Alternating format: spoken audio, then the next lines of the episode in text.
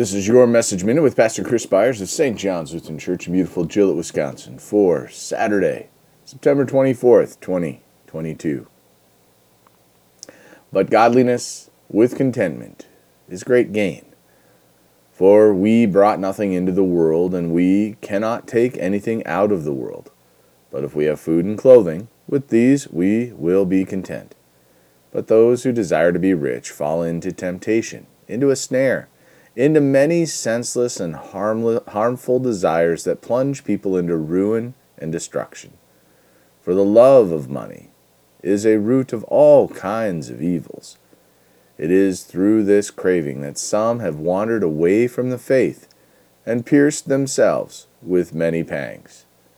1 Timothy 6, verses 6 through 10. Money is a moral it is a means, not an end. The world pushes a narrative that makes us desire to consume more and feel that we never have enough.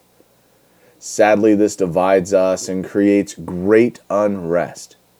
In Christ, we are called to step back from this, back and forth, and set our hearts and love in our Lord. Jesus Christ gives us perspective. He was not concerned about how much or how little he had. He brought up a coin from a fish's mouth after being asked about paying taxes to Caesar.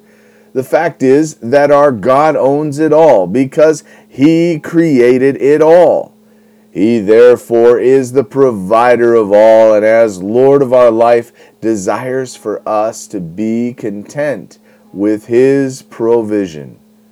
Some may have more and some less, but that is not ours to judge. Being content with what you have is what He calls us to be good stewards of what He has given to us. It's not about the amount, nor is it about the need for more or less. It's about trusting and honoring the one who provides it all, the creator of the universe. Let us pray. We thank you, our Heavenly Father, through Jesus Christ, your dear Son, that you have kept us this night from all harm and danger. And we ask you to protect us this day also from sin and every evil that in all we do today we may please you. For into your hands we commend ourselves, our bodies and souls, and all that is ours.